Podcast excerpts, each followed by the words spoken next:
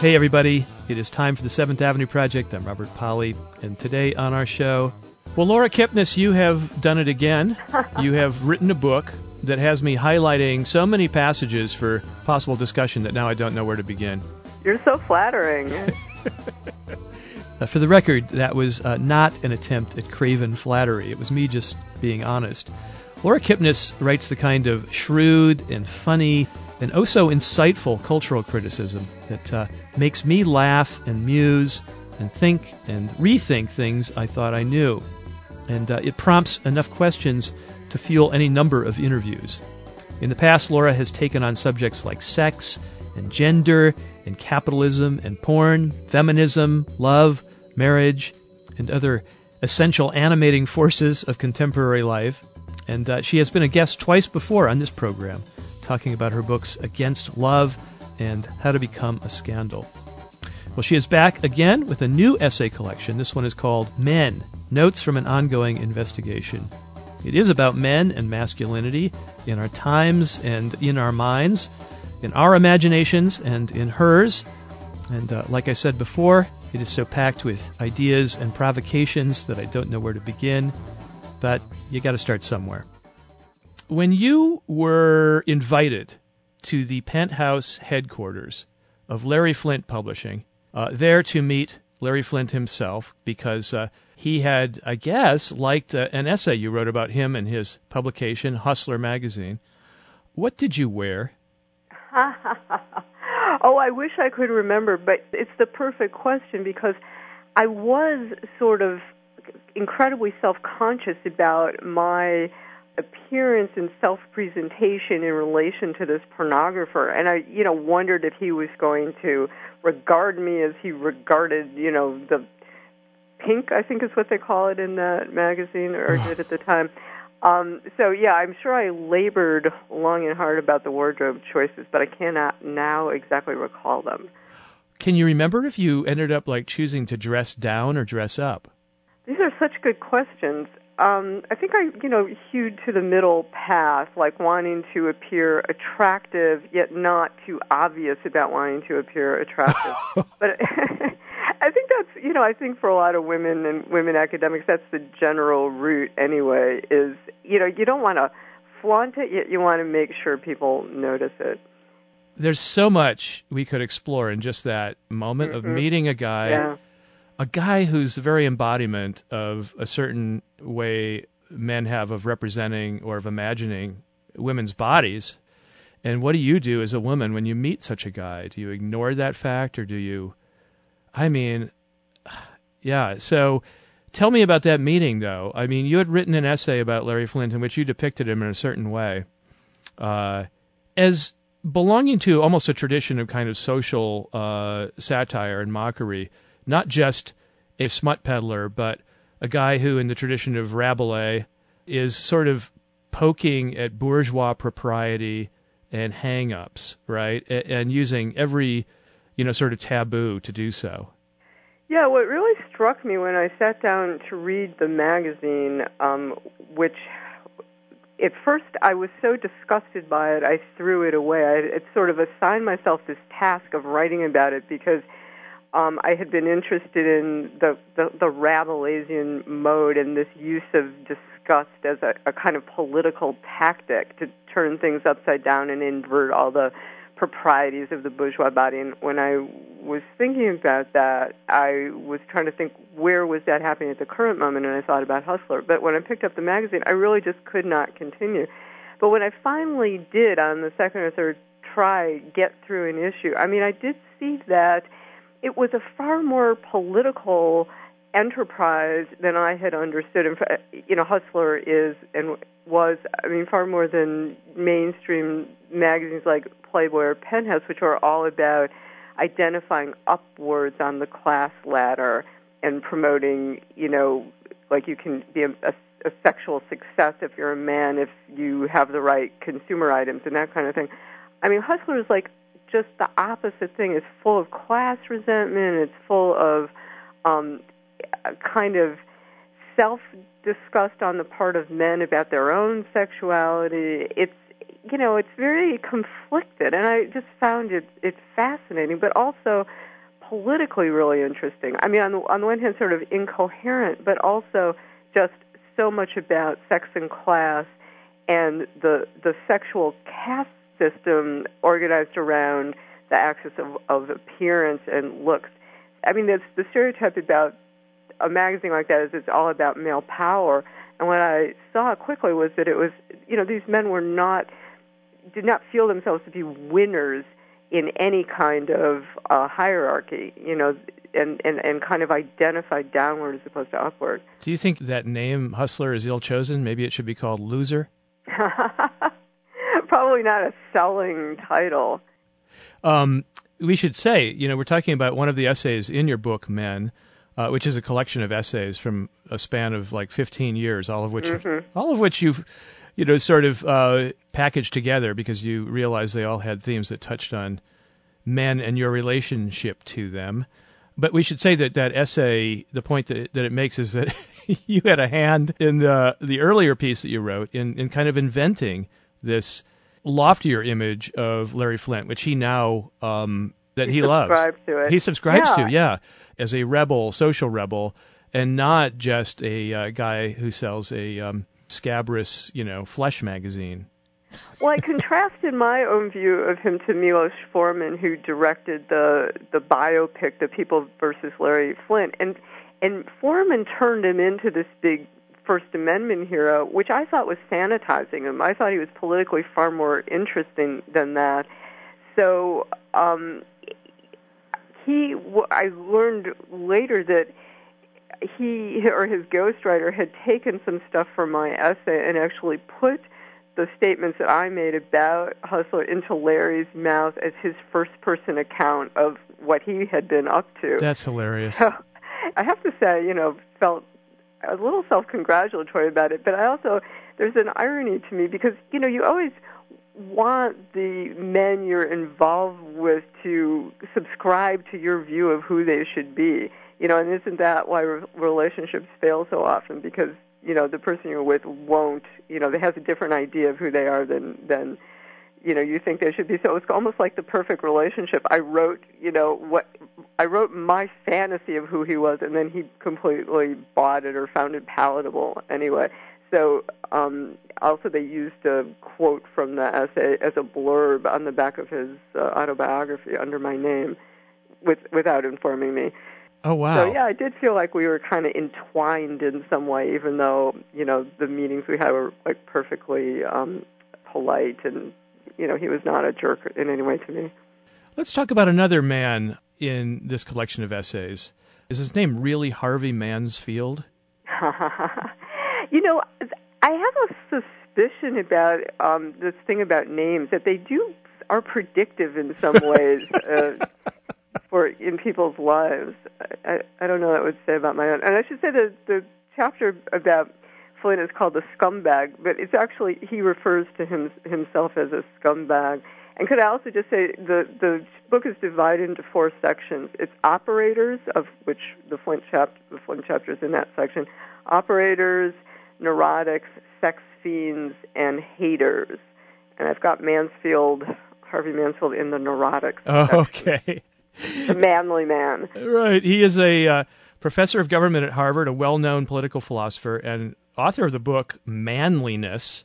Mm-hmm. Um, and uh, the occasion for the, the piece in the book was was a, a debate you had with him. It was at uh, the Chicago Humanities uh, Festival one year. We I had it was when I had a book out called The Female Thing, and uh, he had his book Manliness, and somebody had this bright idea to put us together on stage and call it uh, the theme of the the festival that year was something about I think it was war, and they called it the oldest battle of them all or something like that. I guess his thesis was that you know feminism aspires to establish a complete equality and uh, you know de-differentiation of the sexes, and we stand to lose an all important feature that tends to locate itself in males as opposed to females, which is manliness, mm-hmm. a risk taking and uh, aspirational kind of energy that men more than women bring to society. Yes, I, I mean he. It's just a very very anxious book, and as I read it and tried to figure out what the anxiety was about, this you know de-differentiation between the sexes uh, you know, worries him a lot I, inordinately. And I almost started to think, and I maybe say this in a bit of a, I'm parodying him a bit, but that, you know, he seems to worry that if we don't have gender roles, you know, if masculinity and femininity um, become sort of more similar to each other, that it will make sex be not interesting. and so I say, you know, like it's sort of that sex won't be hot enough. And I kind of say, but you know, he's not alone in that worry. That I mean, a lot of even same-sex couples like recreate masculine, feminine roles or role playing. You know, even in same-sex couples. So, you know, I I don't even entirely disagree with him about it, but it's just that the anxiety that just you know, this book just reeks of anxiety. I think uh, Norman Mailer had, you know, expressed similar anxiety if I remember right, and it's I have to cast my thoughts way back because I haven't read him in many years, and I know you've read him probably more recently than I have. But wasn't he saying that you know feminism again, you know, in trying to flatten gender differences by forcing or pushing or or urging women to take on traditional male roles, uh, risk destroying their essential virtue, you know, mm-hmm. mothering and gentleness and all that good stuff oh, that it's bad for women. Yeah. Yeah. I mean, but all of them, you know, rely uh, to a large degree on the idea that there are these natural roles that are handed down from somewhere. You know, some of them have the idea. I mean, guys who have, or people who have this view. I mean, some of them think it comes down to us from, you know, cavemen and our progenitors. Exactly. You know, yeah. Kind of evolutionary psychology perspective. It, um, some of them think it's got to do with hormones and you know men are aggressive because they have more testosterone and all that kind of thing. So there's always these kind of convoluted justifications for saying uh, for upholding this differentiation between the sexes. But what's you know what is most interesting is just the anxiety about it. You know, like the there's some declinist attitude. Everything is going to go to hell if you know men and women. I don't know dress similarly or that kind of thing. I'm wondering historically. Um, this is just a intuition I have. I'm not a scholar. I haven't researched it, uh, but it's that at some point historically, maybe the 20th century, you know, when traditional male roles were already disappearing, uh, you certainly didn't have to go out and kill for your food and uh, defend your home in modern countries most of the time. Um, that that's when manhood, quote unquote, becomes problematic. It becomes something you have to assert. You have to talk about it. As soon as you start talking about it, and you start using words like manly and manhood and man's man, they start sounding really silly because as soon as mm-hmm. as soon as this this thing that's supposed to be very simple and and has no need of explanation, as soon as it becomes an object of discussion, of worry, of um, of of uh, struggle, you know, it's already lost something. Yeah, yeah, I, I think so. Um, and like, you know, I don't want to overuse this word anxiety, but it's just that there's a kind of ridiculousness to some of the um, examples that get used. And as you say, you know, like Harvey Mansfield, he's not a, you know, he's not a stupid person. He's this incredibly well respected. I mean, a quite conservative political philosopher. And even Mailer. I mean, Mailer was you know, I, in many ways, a kind of brilliant writer. But when they get on this subject, they just start coming up with the silliest sorts of statements, and and you know just something quite hysterical. Um, I mean, in the psychological sense, you know, not in the humorous sense. I mean, they really are male hysterics. Well, I, I belong to a different generation than those guys, and by the time I even heard people talking about these things, words like manly uh, and He Man and Man's Man and uh, you know Men's Club. Even the word man itself repeated a lot, like um, was it Martin Mull in that song Men Men Men Mm-hmm. Men? It just comes to sound so silly, you know. Oh, I think that was Monty Python, wasn't it? Well, Yeah. that was spam spam spam, Oh, but yes, Mar- right. Martin Mull used exactly the same Uh. tune, and it was Men Men Men Men. Yeah. Uh, and it just comes to sound really, I don't know. To me, uh, manliness. Uh, I guess I'm a, a traitor to my gender, but it's always had an, a faintly ironic sound to it. Yeah, I guess there was a turning point, you know, around 68 or so at the last John Wayne. I'm trying to remember what was that last John Wayne movie. Um, you know, I think it was around that time. Wasn't that- the Green Berets or something? Yeah, I think it was Green Berets. It, yeah, it started to seem. Um, you started to ask too many questions about that, the necessity to uphold those kinds of I don't know ideals. You know, it started to look like something that was compensatory as opposed to something that was uh, through and through. Yeah, yeah. Well, um, one funny thing that, that Harvey Mansfield said during that debate uh, of you, he said, This lady is a wonderful phrase turner, a beautiful writer, and she's a thinker. How did you feel when he said that about you? I, you know, well, of course, I liked being complimented uh, by him, but it also took me aback. And when I was going over the transcript of the conversation, I wrote that it made me put me in mind of of like being a a dominatrix. Like I just wanted to bend him over a chair and spank him, which is not a fantasy I'm accustomed to entertaining about, you know, 70 year old Harvard professors. But he was so nice to me, and all I wanted to do was wipe the floor with him.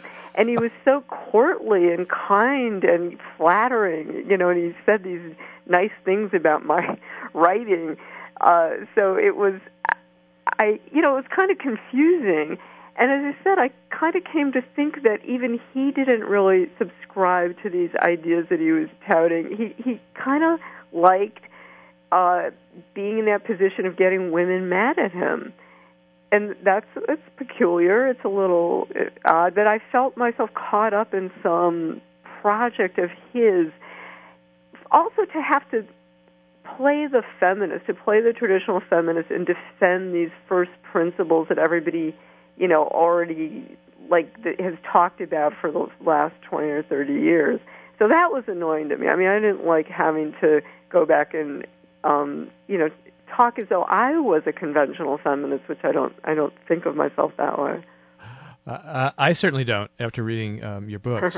um, but, uh, you know, that old school relationship to women is you guys, when you get feisty, that's one of the words that are used, you're kind of cute. You know, uh, and so was there a feeling of condescension? I mean, uh, do you feel like like Harvey is part of that kind of attitude? A little bit, and that's why I don't like having to rise to the bait. You know, when people just say this sort of old style sexist stuff, it's I you know, I don't want to be in this position of having to defend feminism or, you know, get all in a huff about it. So I really just try to be ironic. And so throughout the debate with him, a lot of what I did was just try to sort of make fun of him and, and be kind of ironic and have have a good time with it because otherwise it's just tedious. So I think throughout the book what I'm think of myself as trying to do is kind of invent a different way of responding to men and even to male excesses or male bad behavior or the kinds of things that women are always feeling like we have to rebuke men for some women. So, you know, I didn't want to play the role of the the scold and the judge and the, you know, person who was going to reform all the men. Um, well, you know, in the same way that maybe someone like Harvey Mansfield can look at um, female outrage patronizingly as being kind of charming or endearing, it seems to me that you also see a lot of male misbehavior as a sign. You know, you can see through it, and maybe it can be kind of endearing too in its in its own frail way. Yeah, yeah, endearing or I mean, uh, there's a whole range of of attitudes. That's probably the wrong positions. adjective. Yeah, probably the wrong yeah, adjective. I, I think, but also sometimes I, identification. I mean, even with some of the scummy male behavior, I'm kind of like, uh, I can under, I can kind of understand it. I, I mean, you know, like for example, there's a, a chapter on Tiger Woods about, uh, you know, his uh, cheating on his wife, to use that lovely term, and you know, I talk, I try to switch points of view, like talking about it from the point of view of all these women who found that they were part of this harem without knowing it, and sort of Tiger's point of view about like, you know, who doesn't want more sex and adoration and, you know, as you travel around on your golf tour? And you know to some degree the point of view of the wife although I think I'm a, actually l- less sympathetic to her. Um but so I think throughout I'm sort of trying to put myself in the shoes of sorry to use a cliche in the shoes of men who have misstepped and find points of identification instead of just you know finger wagging at them.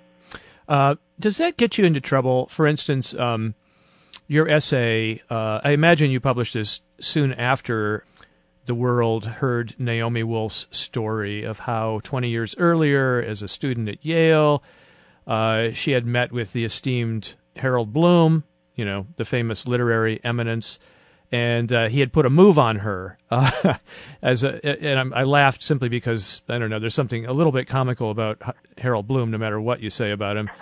Uh, he also uttered the phrase, "Unforgettable." You have the aura of election about you or upon you.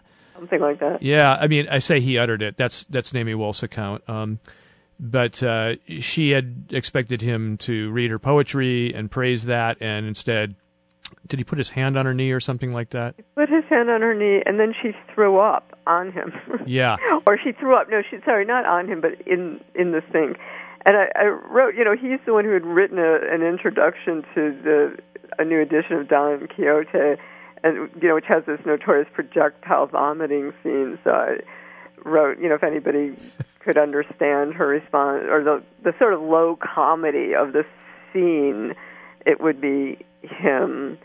Uh, he has that kind of encompassing view. But uh, I, I was wondering if it got you in trouble. Instead of just treating this as a case of straight up sexual harassment by a professor toward a student, you point out that Bloom immediately backed off, of course, and uh, and that the, the power relationship wasn't maybe as asymmetrical as it was depicted. That Naomi Wolf might have had a certain amount of power in that situation as well over this elderly man. Um, I would think that some people might have screamed at you for that. I don't recall getting screamed at, and not in this round. Um, I mean, I think I did get a little too much love from guys oh, okay, who yeah, yeah. were happy that I was taking on, you know, the forces of political correctness and that kind of thing. And you know, that's kind of slimy too. It's like, you know, I don't want to get uh, hated by women or other feminists, but you also don't want to get too much love from the guys who think that you're all on their side no matter what. So I think, uh, yeah. Oh wow, Laura. So, bit of that. so have you? Are you in a no-win position when you write these essays? I guess it's a self-styled or chosen no-win position. That's right. Um, Offending everyone left and right. I'm curious about your own career. Uh, It is a curious career. well, I know that when, say, Susan Sontag ascended to the front ranks of sort of intellectual authority in America in the 60s, she said, or, or people said about her, that she was really conquering new territory for women. Not that she was the first, you know, great woman intellectual, not at all. But she was entering a field where men had dominated and, in many cases, uh, equaling them or besting them at their game. And she sort of, I think she sort of knew that. I wonder when you became the kind of free thinking uh, critic that you are, uh, did you feel like you were still, in some sense, you know, fighting that battle or, you know, pushing those boundaries? I didn't have this feeling that things were closed off to me because I was a woman, if that's what you're asking. Um, Yeah, I mean, I, I- yeah. I kind of wonder whether you felt like you had, you as a woman, uh, someone who has, uh, you know, a s- smart, assertive style in your writing, that it would be kind of an uphill battle, maybe. No, I don't think I really had that experience. I mean, I think I came of age at a time when um, people were prepared take women seriously, and you know, people like Sontag, or you know, before that, Mary McCarthy, or yeah. you know, people who I ad- admire a lot were, um, you know, were writing, but also not writing from a feminist perspective. I mean, you know, neither of them, those two particular women, identified with feminism or called themselves feminists, or you know, I mean, they wrote to some degree on women's issues, but not, you know, entirely. So, what I actually think is that if you were writing more explicitly about gender, you got taken less seriously. And mm-hmm. when I wrote this book, The Female Thing, I I had written a book before that, Against Love, which was kind of to some degree a defense of adultery, and it got taken incredibly seriously uh, intellectually. And then when I wrote the book after that, The Female Thing, which was about women, it got taken not seriously at all. I was stunned at how kind of vitriolic the reception was, and also how condescending. That was the time I felt really condescended to, but oftentimes by women, because I was writing in a kind of contrarian way about gender. I mean, the worst uh, kind of lashing I got was was from other women, and you know, I think maybe there was maybe were some kind of I don't know threatening kinds of ideas that I was I was trying to put out there. Ooh, is this what you were referring to when you said, I once got punched so brutally that it left me reeling and gasping for air? Yeah, yeah. Uh, what was Yeah. the attack on you, and what were they? Uh, what what statements of yours were they Uh, lighting into? It was in the Times book review, of course, the place that you're, you know, you hope that's where you're going to get a positive review. I mean, at the time, I think it was maybe read more seriously than it is now. I'm not, you know, sure if it if it is still anymore or not. But it was, know, it's one of those just vicious personal takedown reviews. And it was one of those the sort of review that you read other people getting, and you think, oh my God, you know, I, I'm sure this could never happen to me. And then to have it happen to you, and you know, it was just it was so completely unfair because it it didn't really talk about the book. It talked about me. It said stuff like that I was trying to capitalize on the success of my previous book, which was Against Love, or it talked about sherry drinking academics. You know, so it was a journalist mocking me simply because I uh. teach, and you know, I actually teach filmmaking. So it was that kind of it was that sort of level of just personal, you know, takedown that that didn't have anything to do with the book. So it's you know, it's the venue you think of as probably the most prominent place you're going to be reviewed, where somebody doesn't even deal at all with the actual ideas in the book, but just takes personal shots. What what got people so rattled about um, what you said in that book? Because I was really questioning what gender progress had had been about, and I was saying that I think that there's a a conflict. I actually think this is true, still true, a conflict between femininity, which most women, most heterosexual women, still have a deep relation to, conflict between femininity and feminism. Uh, and you know, sort of on the grounds that say, like Harvey Mansfield was talking about, that feminism wants to flatten out some of the differences between men and women in the interest of equity, where femininity as a gender position is more about accentuating those differences, and particularly the way femininity um, gets sort of taken up in the marketplace, um, so that there's always another product that you have to buy to complete yourself. I mean, that they're just two inimical kinds of conditions that women today inhabit simultaneously. Um, so femininity is all about this idea that women are defective and need to be fixed in some way and need a product to fix them. And feminism is about saying, you know, women are men's equals and, and should have equity, you know, socially and economically and all of that. So I mean, it, and I, I do think it's true. I think that heterosexuality is actually, and you know, I write as one. I mean, I'm a critic, I suppose, but also a uh, a citizen of that universe. That he- heterosexuality for women is actually kind of a conflictual state if you are also um, interested in gender equity. Wow, we could spend um, the rest of the interview talking about that. There's certainly a, a, lot of women now who say there's no conflict, right? That well, you know, exactly, and you know, it goes back to the question you asked at the beginning about what did I wear when I you know met Larry Flynt, and yeah. you know, I had a reading um, the day of my publication in Brooklyn, and it was there was an interesting discussion with the audience, and a woman in the audience said this great thing, which was that. Uh, her boss had harassed all of the women in the office except for her, and it made her wonder what was wrong with her. Ooh. And she, you know, said it in a joking way, but it was sort of like the question you were asking. It's like on the one hand resenting men's control of those kinds of spaces and on the other hand thinking kind of organizing your self presentation to attract that kind of attention. So that's just one of the, you know, thousands of conflicts I think that women negotiate on a daily basis, but also kind of don't want to acknowledge so it was great this woman acknowledged that, but I think the criticisms of the my book, um, and you know, I'm sure there were things to criticize or discuss, but I think the way that it was dismissed or aroused, you know, vitriolic responses had to do with me saying things that are, I think people know but don't want to know.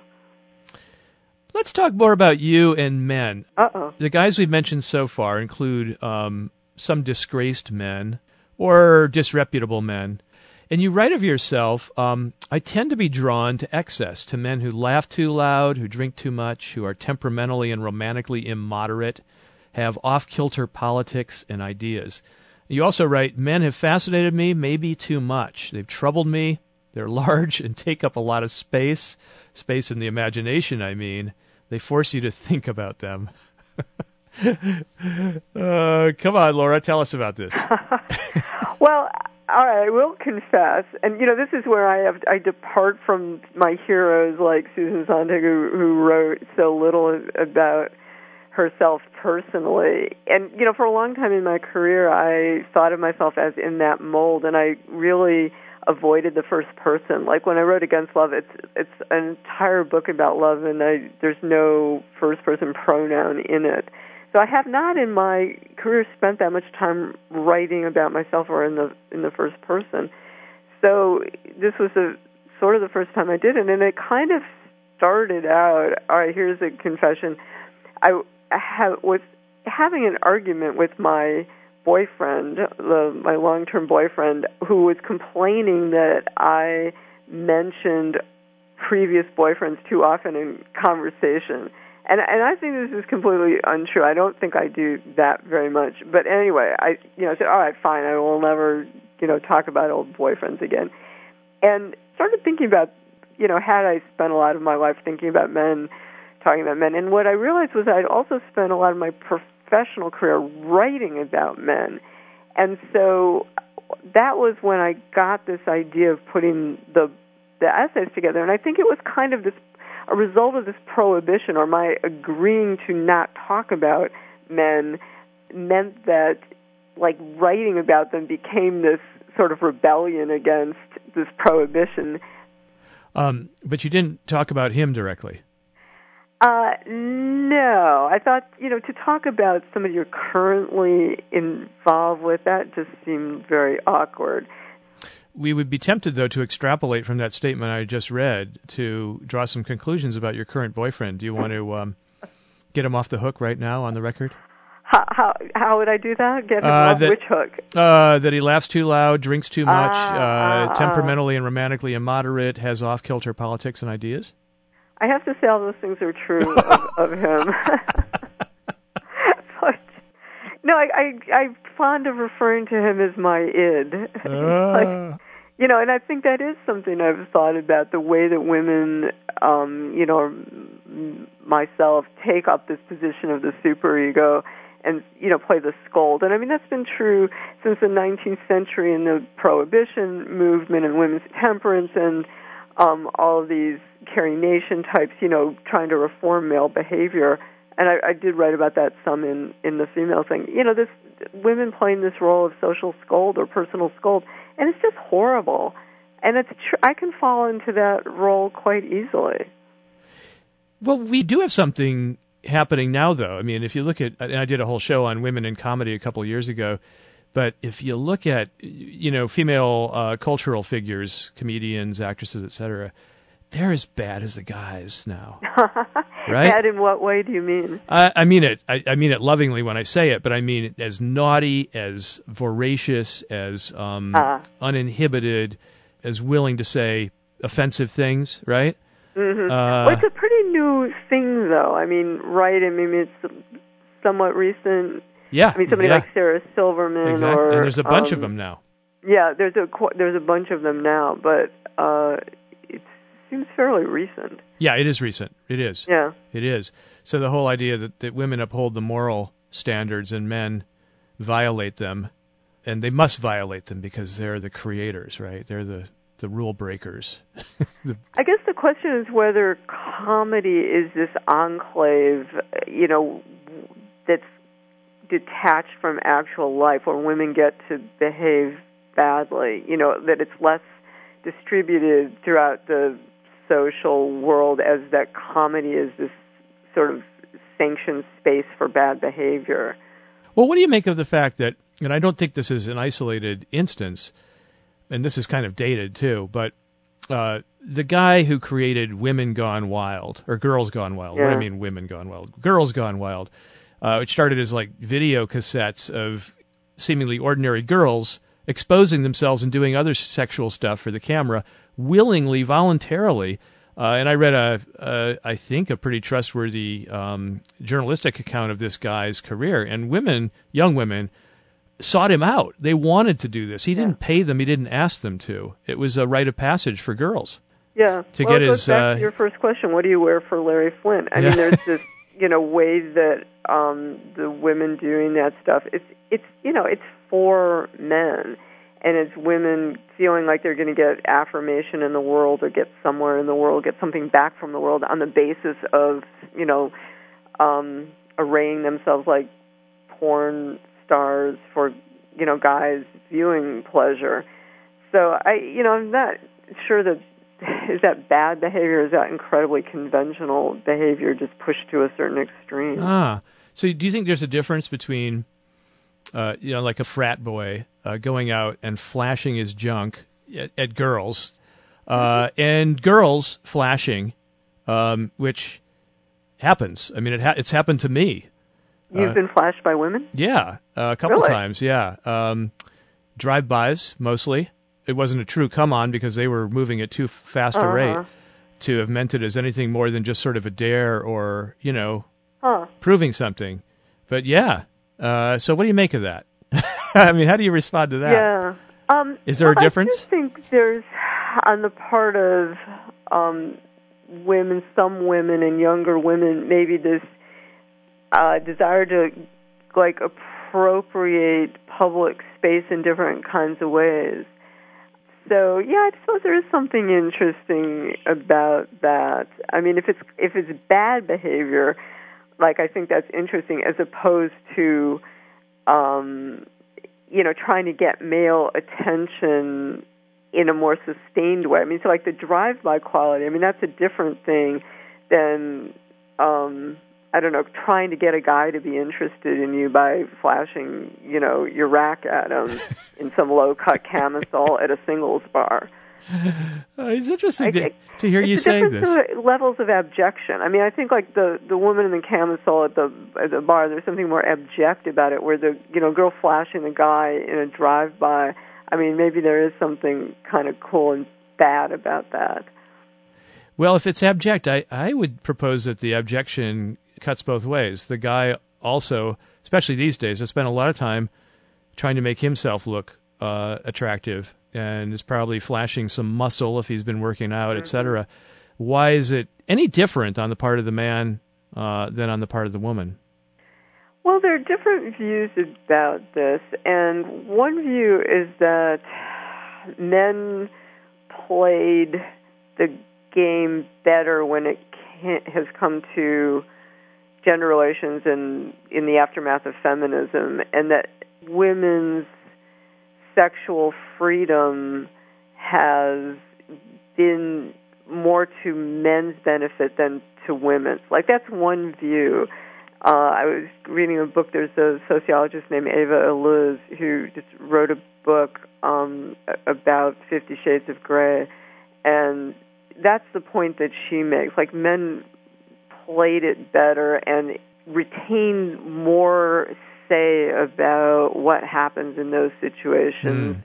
than women do. And part of you know her answer is because women most women still want children say uh you know have a shorter time to accomplish that and so that like men treat dating as a sex market and women treat dating as a marriage market and so they're in it for different end results that's one argument that's been made and i think it's an interesting one um you know in the current climate you see a lot of books for example advice love advice books which i'm pretty fascinated by about how women can get power in relationships. And you don't see those books for men. So it seems like women are the ones feeling like they need to redress some sort of power imbalance that has persisted despite you know sexual freedom or women flashing guys from cars and that kind of thing that there's some sense that there's there are disparities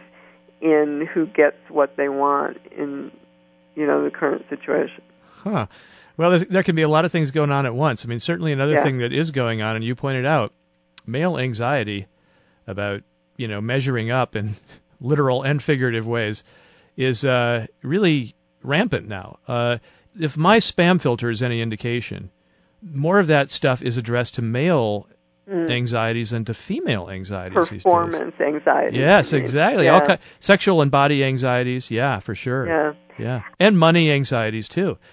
I think that if, to the extent that you know men share abjection, you know, or equally abject, or however you want to put it, and you know, look, most of my book is about male vulnerability, so I'm not yeah, the person yeah. saying, "Oh, men go, you know, around, uh, you know, owning I, the world." I mean, it is, yeah, but I mean, I think it may be that to the extent men are feel vulnerable or anxious or abject, it oftentimes gets expressed more via aggression um, so there's a lot more maybe masking of it going on and, and masking it through acting out in certain ways, um, strutting or, you know, macho. I mean, a lot of macho displays, I think, are at some level about vulnerability.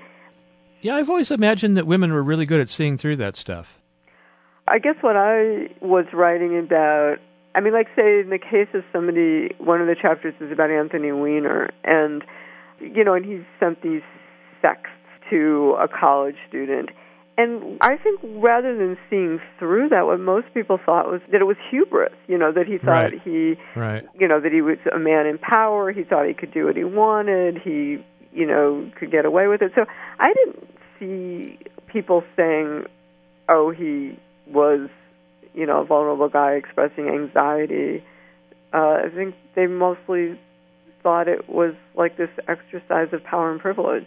Yeah, yeah, I think you're right. And uh, when I said I always assumed women could see through that stuff, I, I think I imagined that women, most of them, could see through, you know, really um, flamboyant displays of male um, self regard, you know, just sort of mm-hmm. like the cock of the walk, the peacock and his feathers you know that stuff was pretty transparent, and that uh, in an almost motherly way, some women would indulge that. You know, yeah, nice boy. Yes, you're very powerful.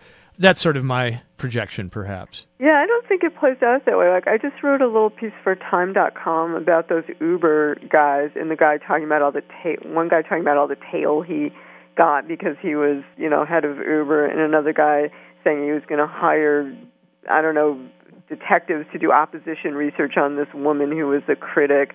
And I mean, I thought this was all kind of strutting and, you know, ridiculousness, but everybody was like full of, you know, there was so much outrage about it. And the thing that I was thinking when I wrote this piece about the guy saying how much tail he was getting, what a great phrase, was that, you know, but there are a lot of women who are attracted to male power regardless of what ridiculous forms it comes in. I mean, I didn't think it was untrue what he was saying, mm. you know, mm. that he was, you know, head of this startup and had a lot of money and nice suits and could get a lot of women to you know want to go with him, even though he seemed like kind of a jerk. So, I mean, it seemed like there were enough women who were not so much seeing through it as it, allured by his power. Uh huh. Yeah, and you have loads of famous examples in the book uh, of power uh, being an aphrodisiac, as Henry Kissinger put it. Men like Jean-Paul Sartre and uh, Harold Bloom and others, you know, for whom power uh, was a kind of corrective to other less attractive, you know, features. Yeah. Right. Yeah. What about you, though, Laura? I mean, because you you do bring yourself into the book a lot more than you have in the past books, right? And mm-hmm. I, by the way, I, I really like that. I think it just makes your essays even more uh, winning to do that. Uh, but what about you? Does it does does that actually make a man more attractive to you? See, here's the problem. It's a slippery slope because no matter how much you reveal, they want more, more, more. exactly. Yes. So yes. Here you want confessions, more confessions. Well, I, I wouldn't call it a confession. You're the only woman I have to talk to at the moment, and I will certainly ask this of other women. Okay. Uh, but uh, I've always wanted to understand it. You know, like how could anybody go for that guy, even if he's a millionaire? You know what I mean? Billionaire. Uh huh. Well, I have known women professors who had affairs with Harold Bloom, who you know is not one of the more attractive men around. Uh, you know, this was quite some time ago, but uh, I think you know if you're a kind of brainy girl, you know, as I suppose I always thought of myself that way, like you know, male intellects, no matter what package it, uh, how it comes packaged. You know, yeah, there's definitely something alluring about a, a powerful intellect, and I'm sure whatever sphere you're in, if you're in politics, it's political power. If you're in business, it's you know the guy that you know with the startup, like the Uber guy. Um, yeah, I think there is something alluring. But I guess what I was kind of interested also in in these chapters was with some of these guys, like it, I wasn't clear whether I wanted to be them or fuck them. Right. And I, you know, recalled saying that to a badly behaved male writer of my acquaintance at some point, you know, in my past. And and that is the question. I mean, there's this equal amount of envy and identification with the person in that position of power for me. So it's kind of a an odd experience to both identify but also be you know allured by. Yeah, and you're reminding me of another um, uh, line from your book. Uh, what strikes me most about these essays is my covert envy of men. You should read the next line, which I think is including the ones I would also like to thrash and dismember. you know how it goes. Yeah. And what do you envy about them? I think their their freedom. You know that men have have had more have had more freedom. I think you know this goes back to femininity. I mean, I think if you look at masculinity versus femininity, femininity is the more constrained gender, where you know the more rule abiding, you know, trained into to being more polite, more mm-hmm. demure. You know, I certainly think men have had more freedom in the world than than women have. Do you think that you and others might romanticize what it's like to be a man, though, a bit? That, that's quite possible. Yes, yes. In your book, you you um, refer to your carefully cultivated, I'm quoting now, internal database of animus toward men, and yeah, I didn't see a lot of evidence of animus in in your writing. That is an essay. A woman uh, writer, Patricia Marx, wrote a what I heard was a roman à clef about a man that she dated who was somebody I had also dated yes, at yes. some point. Not, you know, we weren't not at the same time. We didn't overlap. So it was. I was responding to the news that this man had provided her with the raw material, and you know, and I didn't have. I I kind of regretted it that I didn't have as much animus toward him as she seemed to, because you know that would have spurred probably more, you know, possibly a book. I mean, I you know she got the book, I didn't. Yeah, I think I pulled that uh, statement out of context. The entire sentence read something like, uh, "He barely registered uh, in my carefully cultivated." internal database of animus toward men, something like that. Mm-hmm. Um, but I did, you know, light on that part because, whoa, tell me about this. You know, carefully well, I cultivated. I can't claim to have led a life totally without romantic disappointment. Oh, okay. So that's that's the animus we're talking about. Yeah, that was the context of of yeah romantic disappointment, uh, which is yeah I think as I say fuels this uh, roman of, of Patricia Marx's. Um, well, gee, as long as I'm forcing you to talk about stuff uh, that you don't necessarily want to talk about, I want to ask you about the disappointment as it relates to a statement you make uh, in another of the essays. This one's about your fascination, your love of, I guess, uh, David Mamet's movie House of Games, uh, uh, where you say the perennially powerful idea in the female romantic imagination, the man who knows you inside and out. Is that maybe what failed or what disappointed in some of these relationships?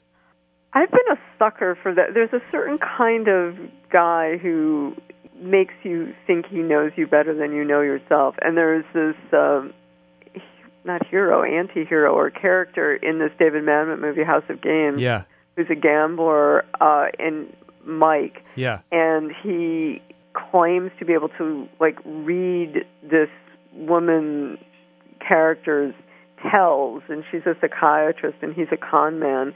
And so I write about this relationship between the two of them. But, but she, you know, she's fascinated by his ability to kind of get inside her head, know what she's thinking by telling her which hand she's holding a poker chip in because he claims she has a tell. So it's like his knowledge of her that's that's alluring. And I found that a kind of powerful idea. I think it is a powerful romantic idea. And if you think about I mean, there have been so many movies that hinge on this theme, uh, like The Doctor and The Woman Patient, and I talk about Marnie, the with uh, Sean Connery and Tippi Hedren, where she's the kleptomaniac and he's the husband who helps her rediscover her past and cures her. So it's you know it is a real perennial kind of motif. This man who knows you better than you know yourself. Maybe it's a it's a the father slash lover figure, you know who, who tells you who you are. Well, I'm going to chalk up your answer to a successful deflection. Well done, Laura. Thank you. and move on to another uh, theme I think that comes up for you a lot, certainly in this book, but also in your last one, How to Become a Scandal, and that is self delusion. How it's possible that people pull the wool over their own eyes uh, in matters of self understanding Mm-hmm. Um, and how we all recognize it in others, but can we ever really recognize it in ourselves? Yeah, I have a chapter called Self Deceivers where I connect um, John Edwards and now you have a much better pronunciation, but Jean Paul Sartre, uh, who has the famous essay uh, it, called, or it's a section of a book, um, but the essay on bad faith. Yeah. And he has this example of this woman who's resisting a seducers, you know, come-ons. And here's a famous, you know, important philosopher who claims not to believe that self-deception is possible, who seems to be quite deceiving himself about the position of this character who he writes on that, you know, seems very much based on himself and his, mm-hmm. and his exploits. So that was kind of fun to write. But yeah, no, I'm tormented by this question of self-deception, as as I think everyone should be, because it seems like this en- endemic condition. So I did think about it a lot when I wrote about scandal. Like, how do people, what is it people are not seeing about themselves or about the choices that they've made prior to finding themselves like the butt of national jokes? I mean, as somebody like Anthony Weiner was, or in the case of somebody like John Edwards, you know, running for president while having an affair with this woman shooting the videos about him proclaiming his authenticity, which were put out on the web. And the, these webisodes are still up there, as far as I know. I think you can still watch them, where John Edwards is saying, "I want the country to know who I really am." You know, and regardless of what happens to me, that's what's important. You know, and it's titled authenticity. And the woman who's shooting the video of him saying, I want the country to know who I really am, is this woman he's having an affair with at the time. And, you know, he, he has to know that if that becomes exposed, that's the end of his chances to become, you know, leader of the free world, which is exactly what happened. So, what part of him didn't realize that at that moment is the question. uh, he wanted the world to see the storyline that he has crafted carefully for himself inside of himself. That's who he really is, I suspect. Well, so you're taking Sartre's position that it's conscious then. oh no, no, no, no! I'm know, not. No, you, you no. actually know everything. No, actually, I'm thinking. No? I, am saying that um, he, when he says "who I really am," he unwittingly means who he really has fashioned himself Yeah, as. uh-huh. Yeah. That's my thought. So he okay, so he is deluding himself. So you can successfully completely delude yourself. Is, is your I don't. position? I don't know. What do you think? And, and also, I'm really curious. I mean, you've spent enough time writing about it, and you used the word tormented a moment ago. Is it something you try to to ward off in yourself a lot? And how do you do that? I mean, I guess what I think is that we are just split beings. That you know, you can know something and not know it at the same time because that's how consciousness is is structured. I mean, here's like a kind of since you want personal examples. Here's like a very trivial sort of example, but I was going to the um Miami Book Fair last weekend and I missed my flight because I had somehow got it in my mind that the plane left at a different time than it left. But I knew when the flight left, but another side of me, another part of me convinced myself that I had an extra half an hour. And then I sort of realized on the way to the airport that I had completely convinced myself of something that was entirely false. So I mean, you know, I do some whole psychoanalysis on myself. Did I really not want to go, or was I just zoned out because I'd taken an Advil PM the night before, and you know, whatever. But it's one of those things that that catches you up short because you are knowing and not knowing something at the same time. Is that a bad example because it's too trivial? Well, it's not as juicy as I would have hoped for. Yeah. But I, I but it's, it's it's an excellent example of how we do have divided consciousness and Yeah. uh, yeah, you know, I mean that the idea of a you in there, you fooling you, is itself very hard to sort out. But I maybe I'm really off base here, Laura, but I just think of your essays as as elegant as they are and and, and uh, including signs of real self awareness as in some ways um, you you don't want to be one of those people who are self-deceiving. You don't want to be one of those people who other people can look at and say, "Oh, what a silly display! I can see right through it." Right? You, you want to be in command of not only your your arguments but also the the persona. Yeah, sure. Except that I think one of the interesting things about being a writer is I think you you also are writing things for reasons that you don't always entirely understand. Uh huh. And that's one of the things that feels peculiar about putting a book out and especially like this because you realize that there are themes in your own writing that you didn't realize were there. I mean that's one of the kind of scary things about reading things you've written over a long period of time is you do see themes coming up and connections that uh, are things that maybe you don't exactly want to know about your yourself. Oh. Oh. Uh, but you no, I mean, to- really, this kind of question that I, I tried to put it out there in a sort of playful way. This thing about being preoccupied with men, but you know, the role that men have played in in my life. There's something unknown about it to me. Like, why? What did I want from them? What did I think? You know, they were going to to do for me. It, it's something I really couldn't entirely answer. So I think, you know, I spent a lot of time writing about men for reasons that I don't entirely understand. I have to say. Huh.